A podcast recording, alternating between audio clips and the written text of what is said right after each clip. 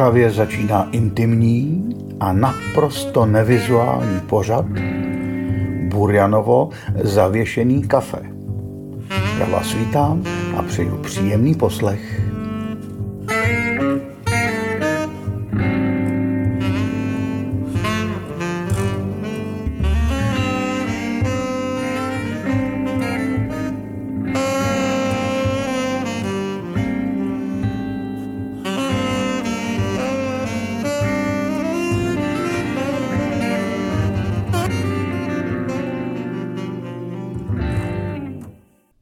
Houdek, majitel vydavatelství Galén, vydavatel zdravotnické literatury a nezávislé hudby pro nás písničkáře Václav Matěj Kramerius je 20. a 21. století. Detektiv, který nachází kdesi kýmsi kdysi natočené písničky a pomáhá je uchovávat na deskách, systematický vydavatel knih a podporovatel nových literárních objevů, člověk s encyklopedickou pamětí, obdivovatel Vladimíra Merty a písničkářů vůbec a také nejslušnější a nejsolidnější vydavatel, se kterým jsem se kdy setkal. Luboš Houdek je hostem v tomto zavěšeném kafi. Tak, Luboši, eh, co ty si dělal před listopadem 89? Tak na to jsou dva názory. Jeden můj, že jsem držel jako mezek a pak názory všech ostatních, že jsem nedělal nic. Oni používali teda proto jiný slovo, oni neříkali nic. Ale já jsem vlastně studoval do té doby, dá se říct, já jsem chodil do nějakých škol a taková jako základní a střední, že a vysoká. U té vysoké mám takový rekord, že jsem to čtyřletý studium zvládnul během pěti let.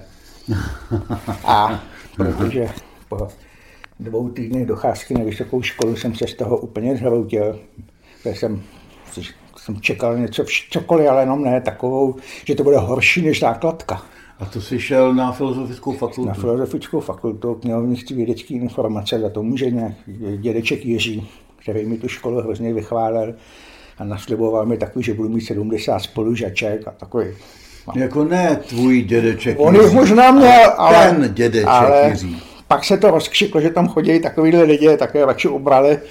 A takže já jsem po asi dvou týdnech nebo třech týdnech docházky na tu školu zmizel v archivu, převyšil studium a zmizel v archivu divadla, ženského divadla. Co jsem dělal? Pakovýho poskoka. Jenom jsem tam zmizel. Jenom jsem zmizel prostě a bylo to naprosto pěkný, protože jsem tam přišel a ta paní vedoucí se na mě tak podívala a říkala, umíš psát na stroji? Jsem říkal, no umím. Tak tady máš druhý díl černých baronů o pyžamo. tak jsem pochopil, že jsem na správném místě a byl tam, byl to, prostě byl to naprostý šok, i to divadlo, musím říct, ale v takovém tom prostě milejším smyslu slova. No a pak jsem vyštudoval, teda doštudoval a nastoupil jsem do baráku s neuvěřitelným názvem, který se mal Ústav technického rozvoje a informací. Čemu sloužil, nevíme nikdo dodnes, co jsme tam byli zaměstnaní, ale mělo to jednu obrovskou výhodu. Já jsem měl spoustu volného času. Takže mě přidělili práci, já jsem s ní byl v pondělí v podstatě v 11 hotový. A, takže jsem měl vlastně 4,5 dne na to, aby si tam opisoval knížky, učí a nahrávky, protože v té době už jsem si teda vydával sám knížky, které jsem chtěl takový ty náklady 5, 6, 7, 8 kusů. Počkej, ale tak jako já, já si představuji, že to poslouchá někdo, kdo vůbec nevěděl, jak se to dělalo, jo. Tak je, proč si to vlastně, nebo co si to, proč si to nekoupil v obchodě? Nebo no, to, to, to, je velice častá otázka, kterou dneska dostávám, to si to nemohl koupit, tak říkal, nemohl, no, kdyby si to mohl koupit, tak jsem se samozřejmě fákal ještě víc, ale takže se vzal přeci stroj, že 8 kopií a ta knížka se opisovala a pak nastala taková nejzajímavější fáze, že se to musel nechat svázat a nedostat se přitom do vazby. Jo. A takže jsme měli vytipovaných pár takových knihařů, kteří byli buď ochotní za peníze z knihaři cokoliv, a nebo jsme je tak lahunci vydírali, protože jsme na ně něco věděli a uh, dělali jsme, že jako ruka ruku. A co třeba jste věděli, počkej? No, tak na jednoho, na jednoho, to nebyl knihář, to byl tiskař, to byl takový prvního Xeroxu. A já jsem při služební cestě ho tam nachytal s jednou dámou, která nebyla jeho legitimní paní. A e, nikdy jsem to nikomu neřekl, ani, jo, ale on věděl, že to vím. A když tehdy vycházely lidové noviny, e, už takový ten rok 88, tak já jsem tam vždycky přišel a jsem říkal, pane, teď to jméno radši neřeknu, kdyby to ještě slyšel, potřeba bych to 70krát. On se tak hrozně zachmuřil a říkal, za hodinu si přijď. a tam byla taková sranda, že já jsem to potom vzal a odnes jsem to, to přežít už asi může, Vláděvi Henzelovi. A Vláďa Honzel to předal dalšímu kurýrovi, takovému, kterýho jsem nesměl znát. A mně bylo blbý a divný, že vlastně furt poslávám stejného člověka před tím barákem u vládě a nebo vždycky, já jdu náhodou za vláďou. A to byl vlastně Pavel Slavík, který jsme potom vlastně spolu založili Galen. Aha, to je Takže ten Vladimír nás tak jako držel od sebe, když už jsme se znali. No, ale takže vlastně jsem si před listopadem se dá říct, že jsem si užíval studentského života a pak jsem si vytvářel takovou knihovnu, kterou bych rád měl a to a diskotéku, kterou bych rád měl. Jsem nahrával koncerty a pak se to sestříhávalo na kazety, třeba distribuovalo, ale vždycky se souhlasem, ptal jsem se těch umělců, uh, jestli se to smí, smí jako šířit. A hrozně moc rád vzpomínám třeba na Petra Kalandru, který si vždycky přál, abych mu to přivez, protože já jsem v té době bydlel v Plzni, takže jsem mu to přivez vždycky do Prahy, tu nahrávku. On zapomněl, že tam hrál, to vůbec nevěděl. A strašně se divil, proč mu to dával. Jsem říkal, to chtěl. O jo, také to zasunul, nějaký ty lacláče, jako také zasunul ty kazety do těch džínů, kdo ví, kde to dneska skončilo. Já ty nahrávky mám, takže... To je dobrý. Tak asi takhle jsem praskotačil. Ale a já si pamatuju, že v listopadu jsi měl nějakého divného šéfa, eh, který... No, to je slavná historka. My jsme měli v tom ústavu technického rozvoje informací, tam, bylo, tam to bylo dost jasný, tam bylo nějakých 100 zaměstnanců a myslím si, že od pohledu bylo jasný, kdo je takový a kdo je makový. A já jsem měl kliku, že tam bylo pár lidí, kteří dělali takový zpravodaj, a to byli novináři nebo lidi, kteří se předstívali, že jsou novináři, tak on tam člověk pracoval jeden čas Honza Lopatka, takže on to nebyl špatný barák. A tam byl člověk, který jsem měl strašně rád, ten se jmenoval Ilia Šetlík, byl to nějaký náš kulturní ataše v 60. letech v Itálii, velmi vzdělaný pán, noblesní pán, a ten si mě trošku tak jako vzal pod křídla a pokoušel se mě nějak jako kultivovat, no, úplně marný, jo, to prostě, ale díky němu jsem prostě poznal, takže my třeba, když třeba vzniklo občanský fórum, tak on si mi tam okamžitě vzal k sobě. A já jsem v té době, protože jsem tam se dostával k, k Xeroxu, protože jsem současně ještě kromě toho, že jsem byl nějaký vědecko-technický pracovník, tak jsem tam dělal uklízečku po večere. A to mělo dva dobré důvody. To mělo jednak teda finanční efekt, že jsem si přivydělával. A druhý důvod byl, že jsem v tom baráku byl po nějakých 16 hodině úplně sám. A na každý kanceláři větší byl Xarax. A oni zjistili, že se to počítadlo točí nějak moc, tak je zamkli. A protože to byli chytří lidé, tak zamkli tu zásuvku do takové pokladničky kovový, ale nevšimli si, že ten drát se dá vyndat a dá se tam strčit jiný. Takže já jsem samozřejmě vyndal drát, zasunul jsem tam jiný a kopíroval jsem je život. A jednou jsem tam bohužel zapomněl jednu stránku ze slovo o slově a byl jeden šílený vyšetřování a samozřejmě vůbec se nevyšetřovalo, kdo to asi byl. Řekl, že Houdek nebo Šetlík. A tak si nás zavolali a my jsme, jsme říkali, kdo to je. Že? a a pan Šetlík se ptal, jestli by si to mohl. Tak tomu nedali a tím se to nějak vyeliminoval. A kádrovák měl se mnou takový velký pohovor, že jako říkal soudruhu doktor, mi říkal, to byste neměl takhle, to jako přece jenom jste vyštudoval za dělničky, to takový ty, takový ty keči. A pak přišel listopad a takového nějakého toho 20. listopadu Eh, když už jako v podstatě nosili i ty STBáci trikolory, tak já jsem ji nenosil. Mně to přišlo takový trošku nejapný a to. A on mě zastavil a říkal mu, když mi říkal, pane doktore, a říkal mi, pane doktore, vy nemáte trikoloru, vy jdete proti nám. a tak jsem věděl, že tam nemám co pohledávat v tom baráku a pak jsem přijal takovou nabídku, kterou jsem dostal asi po roce, abych šel pomáhat Ivo Pecharovi, který zakládal nakladatelství, vůbec jsem ho neznal. Já jsem, respektive já jsem ho znal, ale nevěděl jsem, že to je on, takhle. Uh-huh. Já jsem znal komiksy, který ten pán psal. Některý se mi líbily a nespojil jsem si to jméno. A on mě vlastně požádal, abych mu šel pomoct takovým projektem speciální pedagogiky, knížky pro děti, které mají poruchy učení. A to bylo hrozně pěkný, protože tam, já jsem se bál, že to bude hrozně taková nudná, suchá záležitost na ministerstvu školství. Že? Tam jsem byl poprvé a naposledy v životě.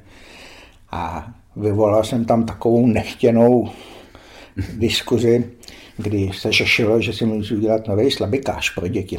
A tak tam ten odbor pozval asi 20 nebo 30 učitelek, ale vzali to opravdu, oni to byli to učitelky ze základních škol, pomocných, zvláštních škol. A teď tam sedělo 30 těch dám, někteří byli ještě v zástěrách, jak odběhli vlastně opravdu z těch škol a eh, hádali se o to, jak má vypadat ten slabikář, protože ten poslední, který vlastně ilustroval před listopadem, který vyšel před listopadem, ilustroval Ota Janeček. A Ota Janeček to jsem se po letech dozvěděl, to vzal jako strašně vážně a e, asi mu nedošlo, že si je vybrali, protože umí hezky, jako když namaluje ptáčka, je to ptáček a tak. A snažil se vytvořit nový styl, protože měl předtím strašlivou pokoru a moc se to nepovedlo. Oni chtěli, pořád tam křisili ladu. A říkali, no, slabikář Josefa Lady, to by bylo, to asi mě tak jako decentně upozornil, že Lada, Lada je v podstatě ve věčných levištích a že teda asi jim tím moc nepomůže. A tak pak uvažovali o Aleně Ladový a já jsem si jako jsem položil tu provokativní otázku a jsem dámy, a proč ho chcete? A oni říkali, no víte, my, on když namaluje prostě myslivce, tak my víme, že to je myslivec. Já jsem říkal, no tak tady máme nepraktu. No, ty mě málem ukamenovali, protože začali na mě ječet, že když nějaký malíš maluje nahatý ženský, takže nemůže jako ilustrovat našim dětem slabikáře. Teď se to tam tak jako rozhádalo a e, celý se to odsunulo do kopru a nakonec to malovala Helena Smatlíková. Jo, to je Takže hezky. to vlastně zůstalo v takové ty hmm. realistické kresbě. Hmm, hmm. Ale no a tam už pak to už vlastně už se plynuly ty 90. léta a Ivo dostal ten ďábelský nápad, že si uděláme ještě zdravotnický nakladatelství, protože, protože mě nebyl vytížený dost tím svým. A no a takhle vznikl Galen v 93. Takže ty jsi měl původně v úmyslu, nebo si původně vydával zdravotnickou literaturu? To nebyl úmysl. Jako, my jsme, mě bavilo, musím říct, že mě tohle docela bavilo, ta speciální pedagogika, když jsem vůbec nevěděl, ve čem to je, ale byli to hrozně prýma lidi, s kterými jsem se potkával a tam jsem, eh, třeba jsme dělali, to už pan profesor Sovák, Miloš Sovák už eh, samozřejmě nebyl na světě, ale vydávali jsme takový almanachy a já jsem poznal, že on tam měl takovou krásnou větu ve sportovcích, že sportový to člověk jeho šmícha nemá směrem vzůru válného pokračování. a mi to jako začalo bavit a, a máme čít to. Kolik jste vydali knih? Já to nemám spočítaný, ale logicky za to kolem dvou tisíc. Hmm. Protože každý rok je tak 60-80 knížek, takže by to tak mohlo být. Hele, a co to pro tebe osobně znamenalo, když jsi nevystudoval medicínu a vystudoval si něco jiného? Eh, jak se do toho světa, jak se tam dostal? E, takhle. Znamenalo to pro mě to, že eh, ty autoři se museli trošku víc snažit mi vysvětlit proč by třeba tahle knižka měla být. Což bylo dobrý nakonec, protože eh, když se baví dva doktoři, tak jako jim je prostě jasný, jako co jde a já jsem prostě taky, ještě mi vždycky, že cukrovka jednak, že roste na poli a dováže na moc. A takovýhle tyhle ty, a pak už takový ty detaily, jo, jako jaký je rozdíl mezi kardiologií a angiologií, a to, to, to, jako v té době nevěděl. Ale takže myslím, že bylo určitý plus, že jsem takzvaně nenadržoval žádnému oboru. Protože když by byl šéfem toho nakladatelství kardiolog, no tak je úplně jasný, že si patologie neškrtne jako v hmm. tom medičním plánu. Ale e, takže víceméně takhle to, na druhé straně, tím, že jsem měl vysokou školu, tak vlastně taková ta starší generace těch lékařů, která mě takzvaně uváděla do, tý, do toho děje, do té společnosti, tam musím zmínit teda alespoň dva. A to byl profesor Gregor, to byl internista, gastroenterolog a víceméně jeden ze zakladatelů psychosomatické medicíny. A tento bral píš po takový té linii už šlechtilý. Jo. To je jako, Uh, on to byl zajímavý člověk, protože oni ho třeba vyhodili z kliniky, protože nevychoval dobře své děti, které mu emigrovali do Anglie. Jo. Takže on to byl takovýhle válečný pilot, také za války. No a něco podobného byl pan profesor Levit třeba, který teda byl parašutista. A pak mě učil na té vysoké škole tatínek Vladimíra Merty, který zase byl tankista v Anglii, že mm. se vždycky říkalo, přijel jsem do Prahy na tanku, ale ze špatné strany. a e, takže vlastně tyhle ty, e, se mě snažili kultivovat a tím druhým, který byl, byl pan docent Friedman, hematolog. Člověk s podobnou minulostí se dá říct jako ten profesor Gregor, protože na něj se jednou osopil někdy v 50. letech předseda závodního výboru KSČ a říkal, soudruh doktor, on se stal docentem až po listopadu. Vy jste se za války schovával v koncentráku, ale my jsme tady museli žít. Jo. Hmm. Takže vlastně jako pan docent Freeman to byl, to byla chodící noblesa. A to byl hematolog, si třeba vzpomínám, takový trošku smutný, on v taky zemřel v požehnaném věku, ale na leukémii, jako, hmm. což jako hematolog. A já jsem za ním přišel ho navštívit a jsem koukal, ty ruce měl úplně zrasovaný no, od toho, jak se pokoušeli mu nabírat krev. A já jsem říkal, pane docente, jako, co je? A on říkal, no tak když už jsem tady, tak jsem pedagog, tak aspoň ať si na mě sestřičky, žákynky zkoušejí nabrat krev. A říká, to potřebuju. Tak, ne, ale aspoň se to naučí. Mm. Tak jsem ti říkal, tohle je opravdu pedagog do těla. Mm tak tyhle lidi vlastně mě ukázali tu medicínu trošku z úhlu, který bych asi nepoznal, hmm. protože vlastně jako známe to z té čekárny, nebo tak. Eh, a tam jsem pochopil, že si ten obor zaslouží, eh, aby se mu věnovala, myslím, i péče po straně pedagogické učebnice, aby byly, protože v té době vlastně vycházely skripta, takže autor něco namastil a ani se to nečetlo, vytisklo a vlastně za pár korun se to prodávalo, takže jsem se snažil v podstatě nějakou vnést tam trošku takovou štábní kulturu do toho. A měl jsem kouzelnou takovou redakční radu, který byl třeba pan doktor Honzák, psychiatr, který to samozřejmě rozjasňoval úplně do neuvěřitelných obrátek. A bohužel on ví všechno, takže to je prostě, tam prostě jsme nemohli vytáhnout téma, který by nebyl doma. A pak tam byl hrozně prýmý člověk, to byl třeba pan docent Jirásek, gastroenterolog, to byl vlastně takový ten ďáblův advokát, že vždycky, když se to po dvou hodinách vystavila ta věžička, jako řeklo se, takhle se ta knižka udělá, tak on přišel a říkal, a co kdyby se to udělal úplně jinak? a, takže jako ten, to jsme jako se říkali, že bychom vždycky tak po hodině a půl redakční rady mu měli zalepit pusu flastrem, aby jako už se k tomu nemohli vyjádřit. Nádherný člověk. Mimochodem, já teď nevím, jestli vnuk Alojže Jiráska. Aha. Ale nebyl psavý. Ale vím, že Vyprávělo se o něm a já věřím, že to je pravda, že někdy v těch 50. letech, když ještě jezdil aut velice málo, tak ho drapnul na Jiráskovo náměstí v noci, když jel ze služby policajt vzdělaný, koukal do té občanky nebo do toho řidičáku a říkal Jirásek, Jirásek, nejste příbuzný profesora Jiráska, toho chirurga a pan docent Václav Poj takhle jenom ukázal na Jiráska na pařezu a říkal, jo, ale tohle je můj dědeček. A už prejdejchal. A... ale... A... Ale ty si, ty si potkal určitě i strašnou spoustu velmi extrémních lidí, vždycky vyprávíš nějaké historky a mě to vždycky hrozně bavilo, třeba jako i společenský fop a jednak takový, než je člověk na, naučí ty rozdíly, že jo, mezi asistent, docent a profesor. Někde se na to hraje, dneska myslím, že už to není tak žavý. Ale mně se teda povedlo jedno bezvadný to fopa, kdy jistý pan docent, který si strašně vážím a mohl strašně rád, ale z nějakého neznámého důvodu se mu přezdívá Sadám. Mm-hmm. A oni mi za ním poslali a řekli, že doktorem Sadámem, on ti to, no. Samozřejmě jsem se zeptal, jestli neví, kde je pan doktor Sadám, jeho.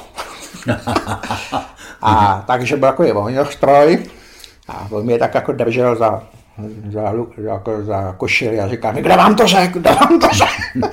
tak jsem neprozradil, neprozradil jsem ten zdroj. A, a nějak se to tak jako otočilo a stali se z nás velice dobří, velice dobří kamarádi.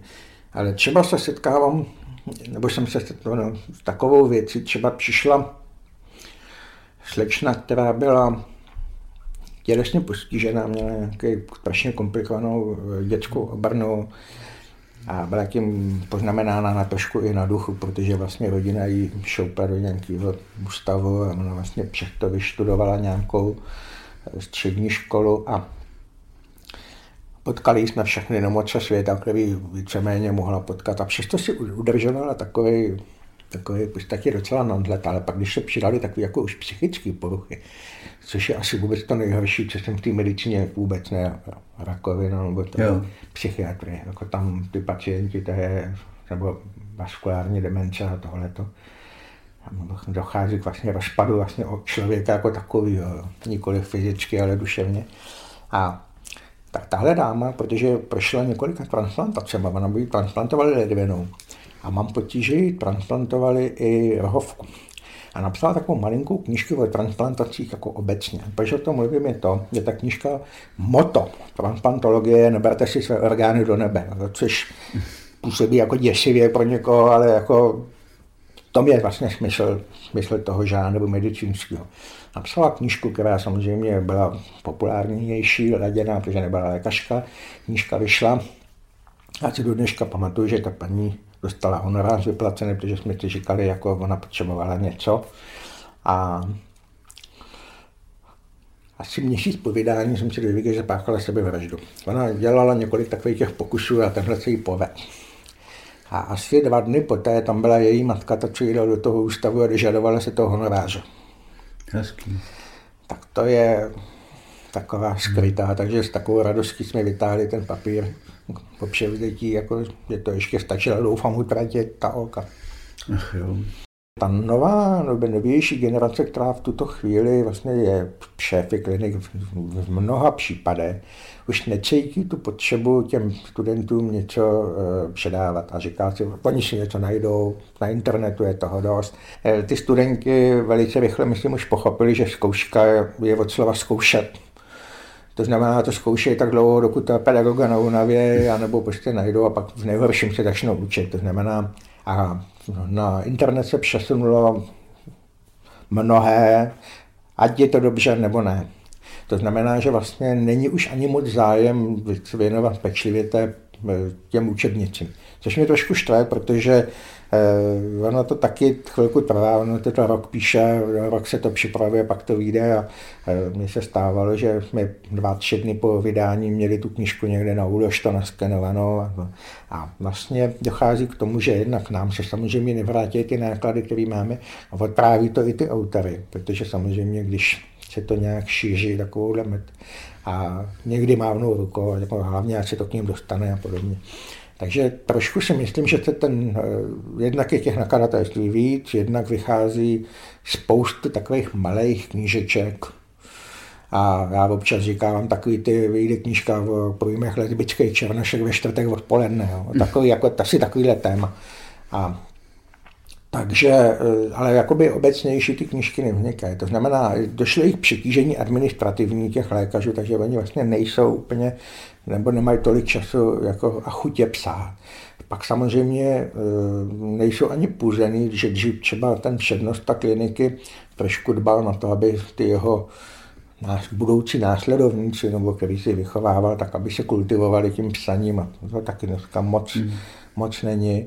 Takže Obecně ta úroveň trošku upadá nahledě na to, že, což je zase plus, že ty studenti už se dneska může učit z zahraničních učebnic, ale zase my třeba teď děláme překlad jedny z nejvýznamnějších světových učebnic fyziologie a já mám takovou zlomyslnou radost, kolik tam ty čeští překladatelé nacházejí chyb. Mm-hmm.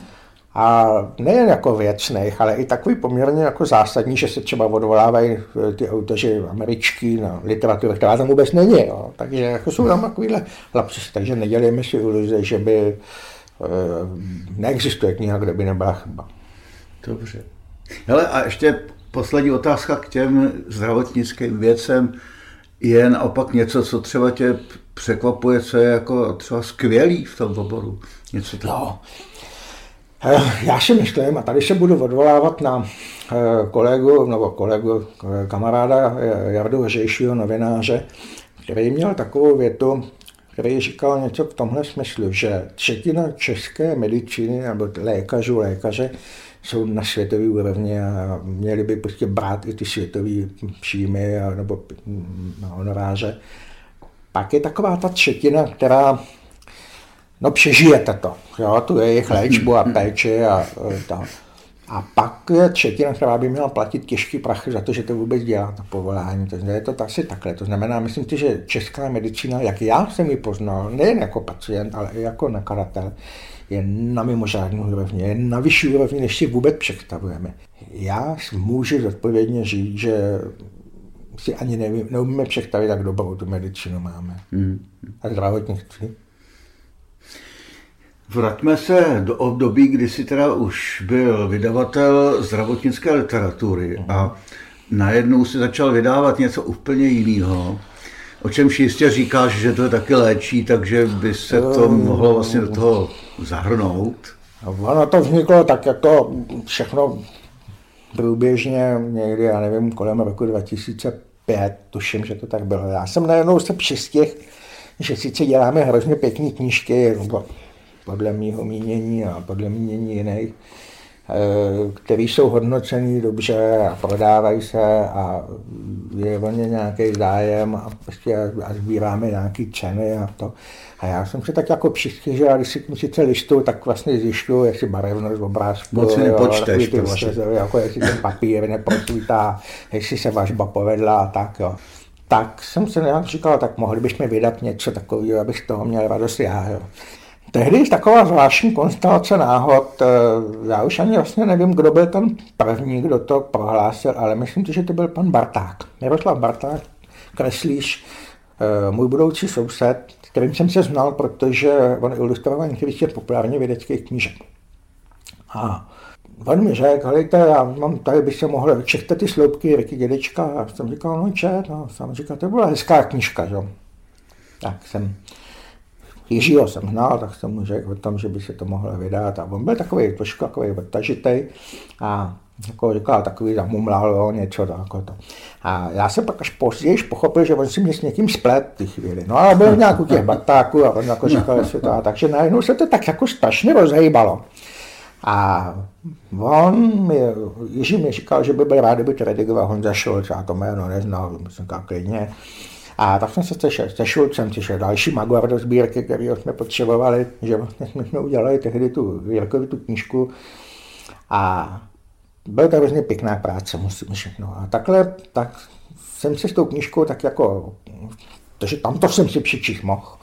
A takže jsem se tím tak jako bavil a pak jsem si říkal do háje a potkal jsem Vláďo Mertu někde na nějakém koncertě, protože s tím jsem se znal od nějakého 80. roku. A On se mi vždycky posmíval, takový jako ne posmíval, on mi říkal, no si mi slíbil, že mi vydáš knižku písňových textů, já jsem říkal, no v roce 1980, to se nepočítá. A uh, on jako měl něco takového vydaného. A já jsem s tím dokonce pomáhal vlastně to vyrobit, protože to, už jsem se v nakladatelské branži pohyboval. To jsme vlastně dělali ty almanachy uh, Borianovy kulturního zdravovny. A tak tomu Láďovi jsem říkal, hele, pojď udělat něco to, a vlastně a domluvili jsme to, že uděláme reedici vlastně CDčka balady z Prahy. A to trvalo asi dva roky, než se to vykorespondovalo s těma francouzema, respektive vykorespondovalo. Já jsem jim psal, aby jim odpovídali. Já jenom do, tady musím pro naše posluchače říct, že to byla ta legendární deska Vladimíra Merty, kterou natočil v Paříži v 68. roce teď jsem posílal data na 237. desku do tiskárny, takže nějakým způsobem se to jakoby rozběhlo a mě se na tom bavilo to, že vlastně jakoby každý ten titul, který jsme vydali, byl knižní nebo deskový, vlastně otevřel cestu k dalšímu. Takže vlastně se to tak jako nabal.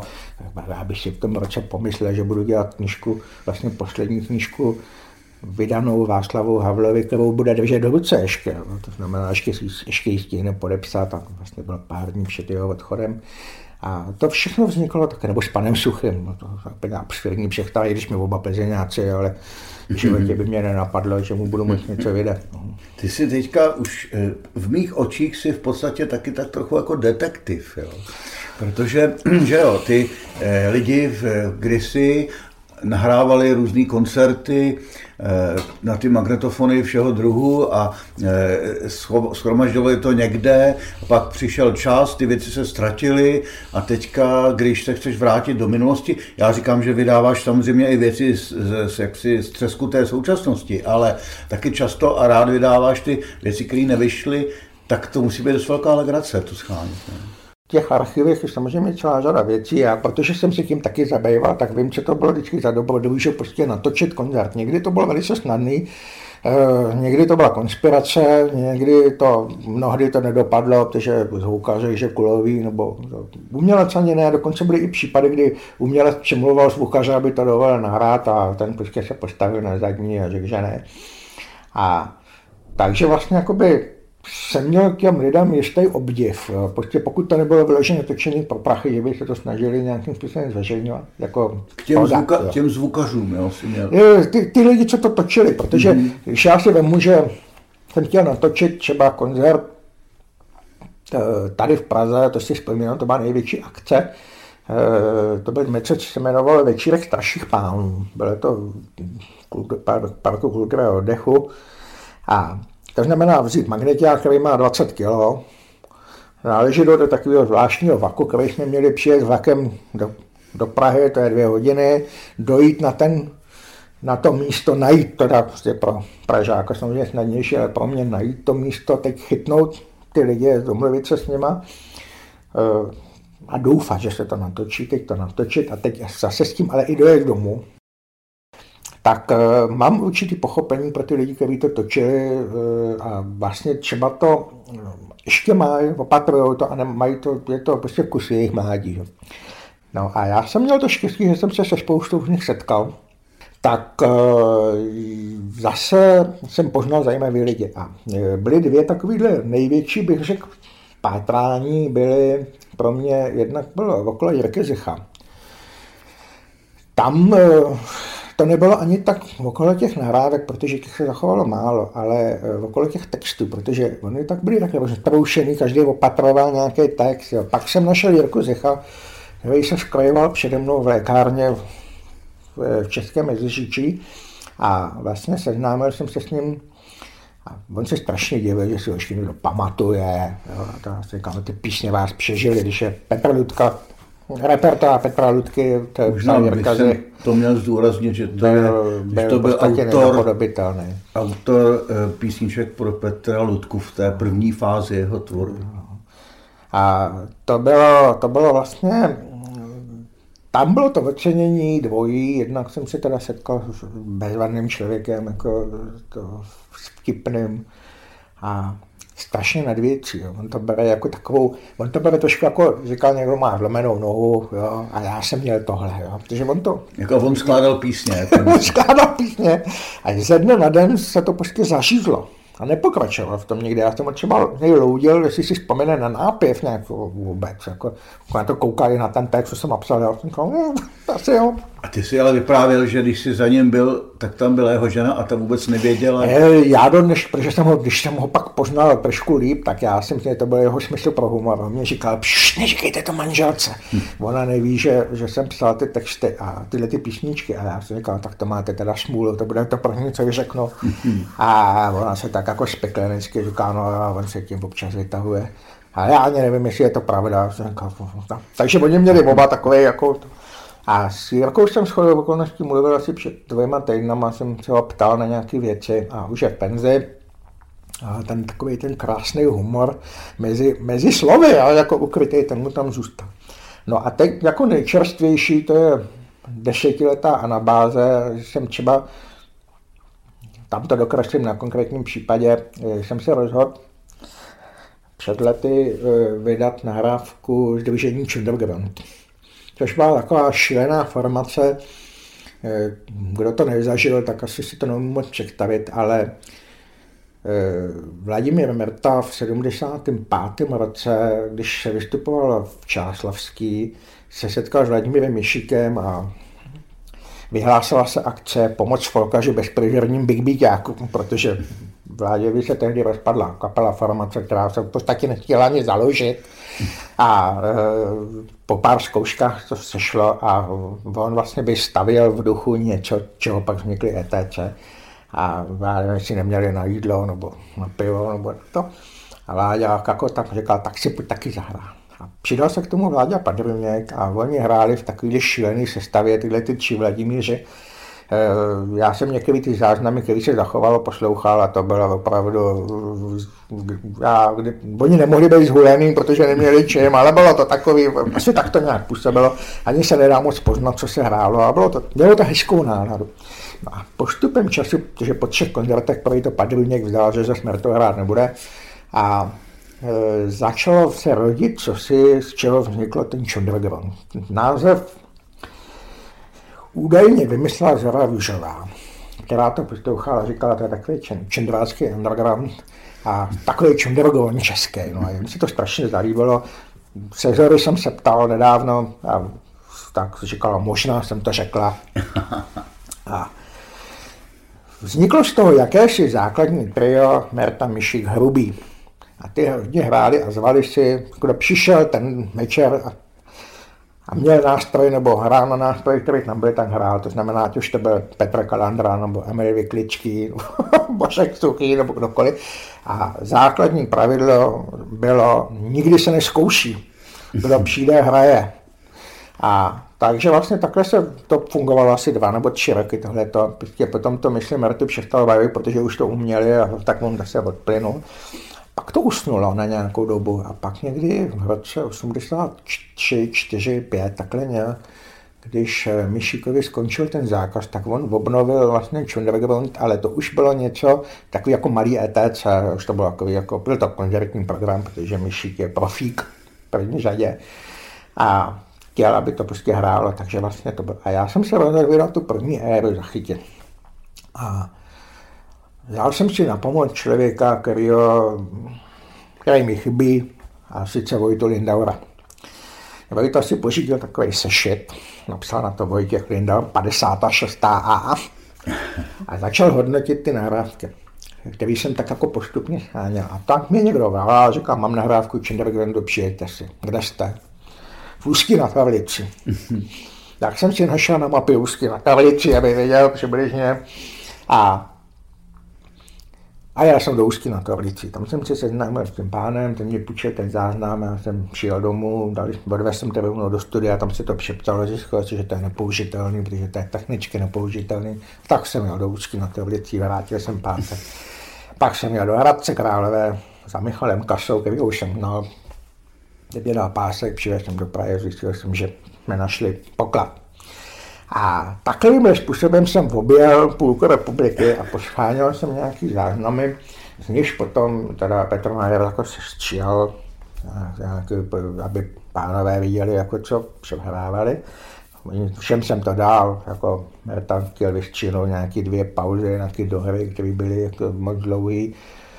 On za říkal, Stevie nemůže hrát takhle blbě na flétnu a Merta říká, to jsem hrál já, a říká, tak ty můžeš. No. A, a e, narodilo se z toho, doufejme, hezký trojčádečko, který bylo Vojta Lindor měl psát samozřejmě nějaké povídání o tom.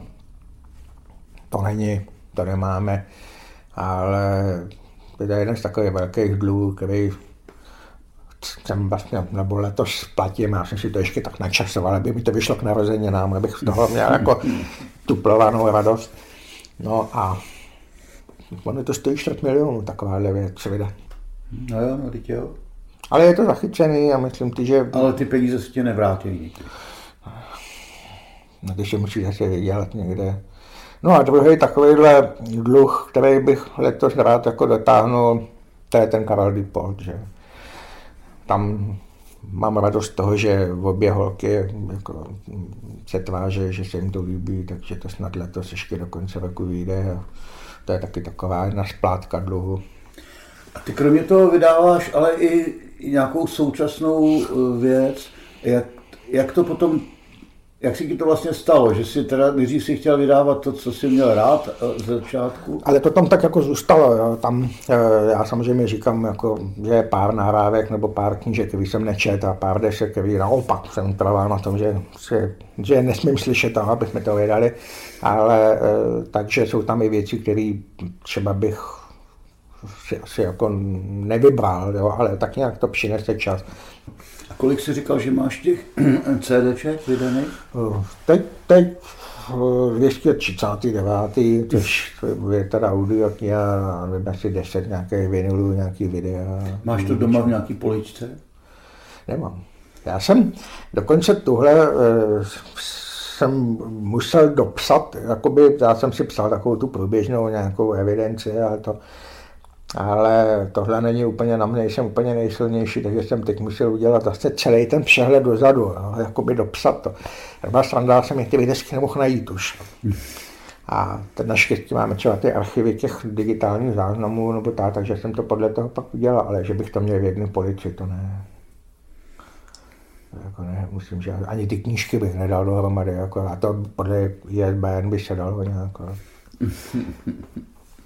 Ale taky se mi teda nestává, že bych koukal na knížku a říkal si, ta je hezká, to bych vydal a my jsme ji vydali, to ne, jo. Jako poznám jo, poznám jako, myslím, svoje stopy, ale... Jak se dá ekonomicky udržet takovýhle vydavatelství, který je dělaný vlastně s takovou jako entuziasmem a osobním zaujetím? V podstatě taky nejsme bohatí, nějak jako prostě žijeme, to, a když na něco není, tak se to buď odloží, posune, někde se podaří třeba dostat nějakou dotaci, tu a tam i slepý kuřený zrno a vydá knižku, která se prodává. E, takže něco, jsou tituly, které byly úspěšnější, než jsme třeba čekali. Ale jako když někdy čtu ty žebříčky, načtu prodalo se 113 tisíc výtisků, já si to vůbec neumím představit. Takovýhle, takovýhle náklady, nebo že vychází kniha v zaváděčím nákladu 100 tisíc výtisků, no, tak to tady nehrozí. Jako... A kolik máš, tak kolik ty vydáváš, tak většinou toho ten náklad? Hele, nejmenší náklad, který jsem kdy udělal, byl 150 kusů, ale to byla fakt nějaká histologie, a laboratorní histologie a to bylo, tam to nemělo smysl. A největší jako zaváděč, si myslím, byl asi 3000, ale mm-hmm. to je tak, jako většinou se to pohybuje 500, 1000, 1500, takovýhle náklady. Eh, ono je to tak, že my děláme vlastně věci, o kterých asi tuším, koho můžou zaujmout. Jo. To znamená, tak jako upřímně doufám, že těch 300, 400, 500 zájemců o tu věc je. A takže se snažíme jako by teda. Problém je to vlastně tohleto, vlastně ty velký obchody, jo.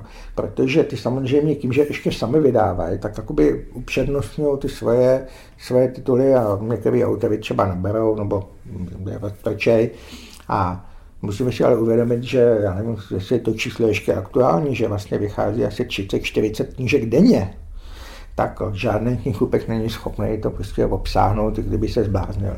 Na druhé straně, když, když se udělá třeba velký náklad, dva, dva tisíce nějaký knižky, tak eh, je to jenom nepokrajený knihkupectví v Praze, takže vlastně vychází, musíme si se smířit s tím, že naprostá většina literatury a desek zejména eh, se prodává přes internet v tom smyslu, že se podívám www.kosmat.cz a tam si najdu tu knižku a objednám si někam, tam ji přivedou nejblíž, nebo si pro ně někam dojedu. A není možné jako chodit po krámech, jako některé autor mi řekne, já jsem byl na Václaváku a tam tu moji knižku nemají. A já mu říkám, měli ji tam, ale vrátili nám je, protože jim to zabírá místo a neprodají, no tak co by, se jim nemůžeme divit. Jo. A tomu se hrává samozřejmě nějaká už dávno nemáme hudební publicistiku, jako jsme měli v 70. No, letech, no, no, no. třeba melodie nebo gramoreví v 80. letech. E, nějaká recenzní kultura v téhle zemi je, buď píšeš o kámoších, nebo o tom, či dostaneš nařízený. Mně vždycky přijde, Vždycky mi to ještě zarazí, když mi třeba někdo napíše, vyjednal jsem si, že smím napsat recenzi o knize buďte tak hodný a pošlete mě. To je teda hodně divný. Takže on se napřed domluví, jestli o tom smí napsat. Neštěstí je, nebo ne neštěstí, ale zrádný je se třeba spolehnout na Facebook a na tyhle ty sociální sítě, protože tam ti to 20 lidí pochválí, 10 ti to volajkuje, 15 to nějakým způsobem pošle dál. Ale to není zájem, to, je, to jsou prostě lidi, kteří to očekávali, že dostanou, nebo to napsali, nebo nějakým způsobem ti fandějí a prostě to mají, mají radost toho, že se něco děje. Ale rozhodující je ten trh, jakoby, jo. to znamená, že tam se to prodá. Ale já jako si myslím, že vlastně skutečně chybí nějaký ucelený informace. Málo kdo se dívá do knižních novinek, jako to, to vyšlo a to. A já takhle jsem měl dojem, že třeba eh, stíhám tu oblast je nějakým způsobem sledovat, jo, nebo to, co se děje v té písničkářky, ani v omylu, ani v omylu. Protože eh, jednak spousta desek vychází takovým tím amatérským způsobem, že si to vydávne amatérsky. Vydávají si to sami, někdy to udělají dobře, někdy to udělají špatně, teď mluvím o, tý, o tom finálním produktu, nemluvím o té narážce a e, vyžebrají na nějakých těch doniech a tyhle těch nějaký peníze a podle toho, co získali, tak podle toho to udělají. Ale nemá šanci se o tom centrálně dozvědět. Ale kde si můžou objednat ty knížky, co vydáváš lidi? To je nejlepší přes přes třeba www Galen. Přes Galen u nás e, něco, ale taky tam nemáme samozřejmě všechno, je v té prodejně v Lipový, která ani nevím, jak dlouho ještě bude fungovat. A já se to snažím víceméně dávat všechno do kosmasu, do Pemiku a do Euromedia, to jsou, dvě, tak, to jsou tři takové silné distribuce. A když něco vyjde v hodně malým nákladu, tak preferuju ten kosmas, protože si myslím, že to je taková ta sféra, eh, že se to tam neštratí, ale takže na internetu, na, na webových internetu, stránkách Kosmosu. A na webových stránkách našich si najde, jako co, co se chystá. Vypadá to, že prostě CDčka, ta éra skončila, protože si to všechno můžeš nahrát na flešku nebo to mít v, přímo v Spotify v mobilu. Jak se s tímhle tím vypořádáváš? Já samozřejmě, protože jsem generace 60. let, tak jsem vyrostl samozřejmě na vinile. A ještě myslím, že si pamatuju to nadšení z toho, když se něco sehnalo a teď nemyslím, jako někdo půjčil, ale že si to sehnal koupil za 7 na, na burze při průměrným platu v nás vysokoškoláku 1100 korun, tak eh, jsem si za měsíc mohl koupit jedna tři čtvrtě pička. Ale eh, tak mám ten vztah k tomu artefaktu. Eh, líbí se mi i to, že řada desek vznikala, ten autor tam vnášel nějaký záměr, který se projevil i v pořadí a No, já, nebylo to nahodě, někdo možná, jo, ale nebylo to úplně jenom tak nahodě ledany a že tohle se zachovává. Pak samozřejmě k tomu jsme měli kazety a pásky. A pak přišlo CD, který pro mě alespoň je furt to médium číslo jedna i uživatelsky, protože je to jednoduchý, skladný, vejde se to tam hodně. No a to, že se Tejvratři vinili eh, v určitý míře, je, myslím, dokreslení toho mýho početu. To znamená, eh, jsou lidi, kteří prostě chtějí něco mít v ruce při tom poslouchání. Nám se stalo, mně se s, tobě, s tebou stala hodně zvláštní věc před dvěma rokama, když jsem za toho přišel a říkal jsem ti, že bych chtěl natočit ve studiu 240 písní s klavírem a že bychom je dali do knihy s QR kódama, eh, knihy poezie. To je, to je moje cesta zatím najít nějaký nový médium, který může člověk použít. Ale mě na tom nejvíc nefascinovalo to, že, že to člověk vymyslí dobře. Já jsem to nevymyslel sám. Ale to, že ty si řekl, dobře, tak kdy budeme točit. Jo. Protože já jsem si myslel, no, já že jsem se strašně obočí, těšil, až to řeknu Kakaksovi. A, a, já jsem, já jsem, a že jsem si ho fakt vychutnal, to, že majitel toho studia jsem mu zavolal, jsem kam no, zaberem, počal na ty písničky. On, jo, bezvadný, jo, no, no, já jsem říkal jenom sklaví, jo, super, 240 liber. a tam bylo takový ticho. A jsem říkal, jo, a musíme to zvládnout za tři, za čtyři dny. Jo, takže, tak to bylo opravdu... No, zvládli jsme to za týden, nepřeháníme. Bylo to, bylo to, to bylo to pár dní, ale, ale povedlo se to. No, to bylo hezký. To bylo. Jenom ještě k tomu, no. jo, to znamená, je samozřejmě jasný, že CDčko opouští tuto planetu a to bude. Ale tak jako nezmizely knížky, tak, je, tak si myslím, že nezmizí ani tohle. A alespoň teda dokud nevymřou ty, ta generace těch dnešních 60 a 70 a 80 tak oni budou to médium nebudou umět moc využívat. Tak no, asi tak. Tak uvidíme. E, jenom ještě jednu otázku. Máš nějaký takový sen, co bys chtěl vydat? Něco, o čem třeba přemýšlíš? Takový opravdu největší, asi který, se myslím, obávám, že se mi nesplní, je dostat pana Suchýho do studia natočit tím písničkovou desku. Jo. A s nějakou mladou kapelou a prostě jako bylo, bylo to i vymyšlený, ale prostě to je člověk, který fakt nemá čas. Jo. To je prostě je rychlejší než my a já ho nestíhám dobíhat, ale to je, takovéhle věci by se dalo vymyslet, kdybychom tady seděli, tak vymyslíme spoustu věcí.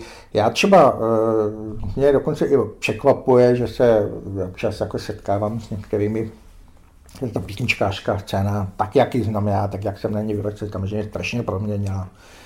Eh, není to ztrátou nepřítele, jak se říkalo, že vlastně jako to, to ne. Ale samozřejmě je tam únava materiálu, je tam eh, ta nová generace těch muzikantů je mnohem blíže muzikálně dál, než jste byli i vy, že jo, vlastně, protože vlastně jakoby mají otevřený celý svět a všechno to. Nemají žádné problémy s jakoukoliv cenzurou, bohužel mnozí ani s autocenzurou.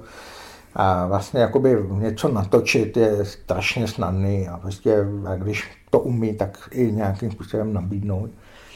Ale e, v, v 90% jako necítím žádný obsah. Jo, je to, hmm a jako to, že se někdo sková za básničku, prostě vyrabe knihovnu a řekne si, já nevím, skáče, pejč tak samozřejmě může to být třeba zajímavý, ale není to písničkářství. Jo. Tam necítím tam to nesení ty svý kůže na trh a těch lidí je strašně málo dneska. Mně to nepřipadá, jak my děláme ty osobní písničkáře, tam je 30 lidí a každý je velmi silná osobnost. A... Jo, jo. Jo, jak jasně, že tak dohromady je těch lidí třeba tři tisíce, takže 30 nic moc není. Jo, jo, jo ale, jo, ale ten zájem se rozpad světa, jakoby to, jo. Vlastně, to, to znamená, že eh, se můžou ty lidi taky asi, asi neosloví tolik tak masový publikum, jako prostě v 70. a 80. letech. Seš uh, někdy unavený z toho? No, no takhle ze života, o, tak takový věk a, a takový, mm, já nevím, takový všeobecný nasrání, jako tam samozřejmě je, tak unavuje, unavuje, unavuje taková ta rutina, ale tak jsou na tom jiný hůř. Mm-hmm. No. No tak ti děkuju za rozhovor. Není zač. Můžu dopít to kafe? No musíš.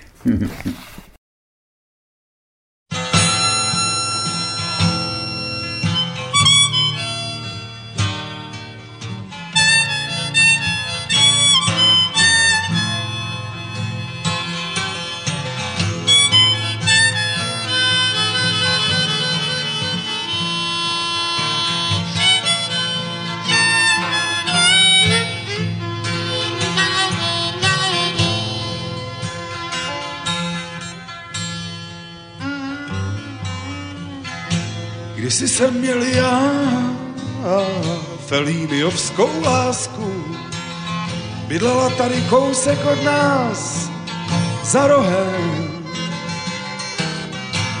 Dovedla prochlastat celou výplatní pásku a potom jedla k nekebroty s tvarohem.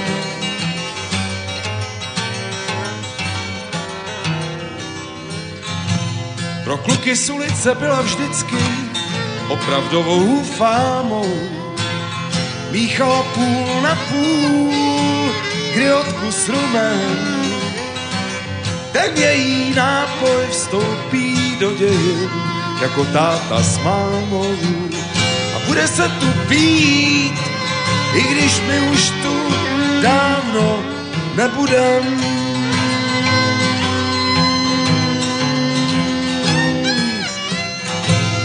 Byla to mi Blanche, nejtlustší žena světa. Jako pracoviště udávala vždycky celou naší ulici.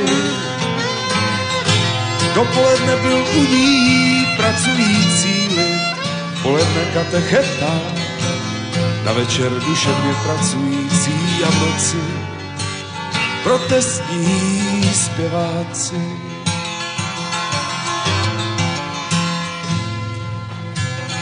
Mohli jste jí mít za pendrek nebo za lízátka.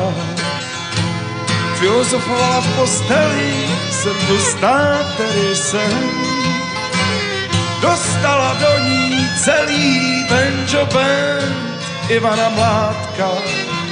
Po frýlu měj vyfouk rovnou před nosem. Spíš nebo bdíš, dala se mě, když byla se mnou sama. Nespím, povídám já na to, na co ty všechno nemyslíš. A protože to byla opravdová, rock'n'rollová dáma, šla rovnou na věc, tak proč se se mnou nevyspíš?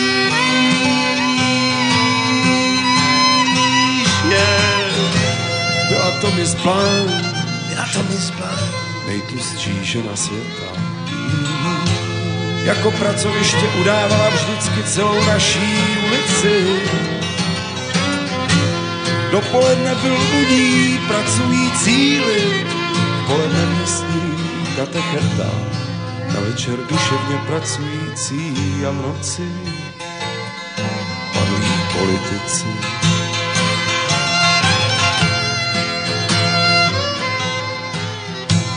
Mistrině světa v kartách a podvodnice v lotérii. Píše mi, že odjela na dovolenou s Čerokem. Piju tátu s mámou v kafetérii. Stěží se vrátí, neprojedu vítězným obloukem.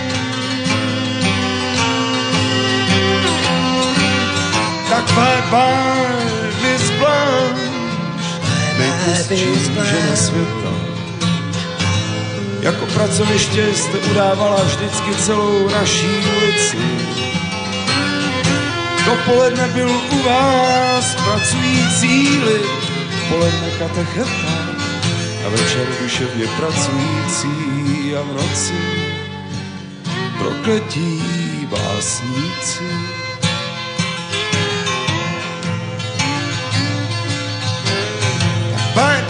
Miss Brown. Bye bye, Miss Blanche. Bye bye, Miss Brown. Bye bye, Miss Blanche. Bye bye, Bye bye. bye bye, Bye bye. bye bye, bye bye, bye bye, bye bye.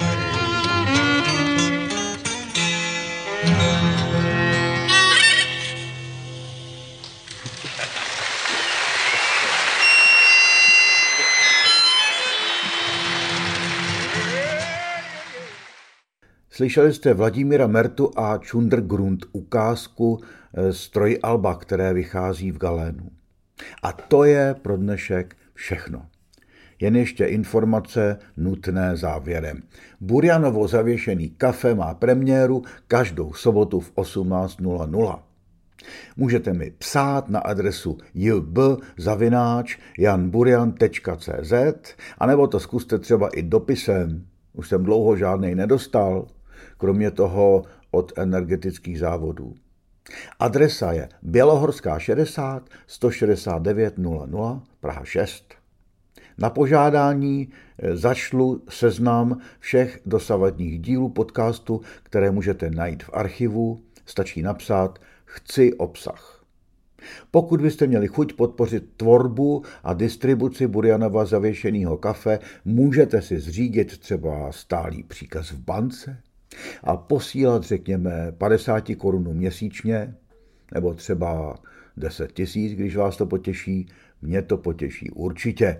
Na účet 478 399 8003 lomeno 0800. ale opravdu to není povinné. Děkuji za pozornost a mějte se hezky.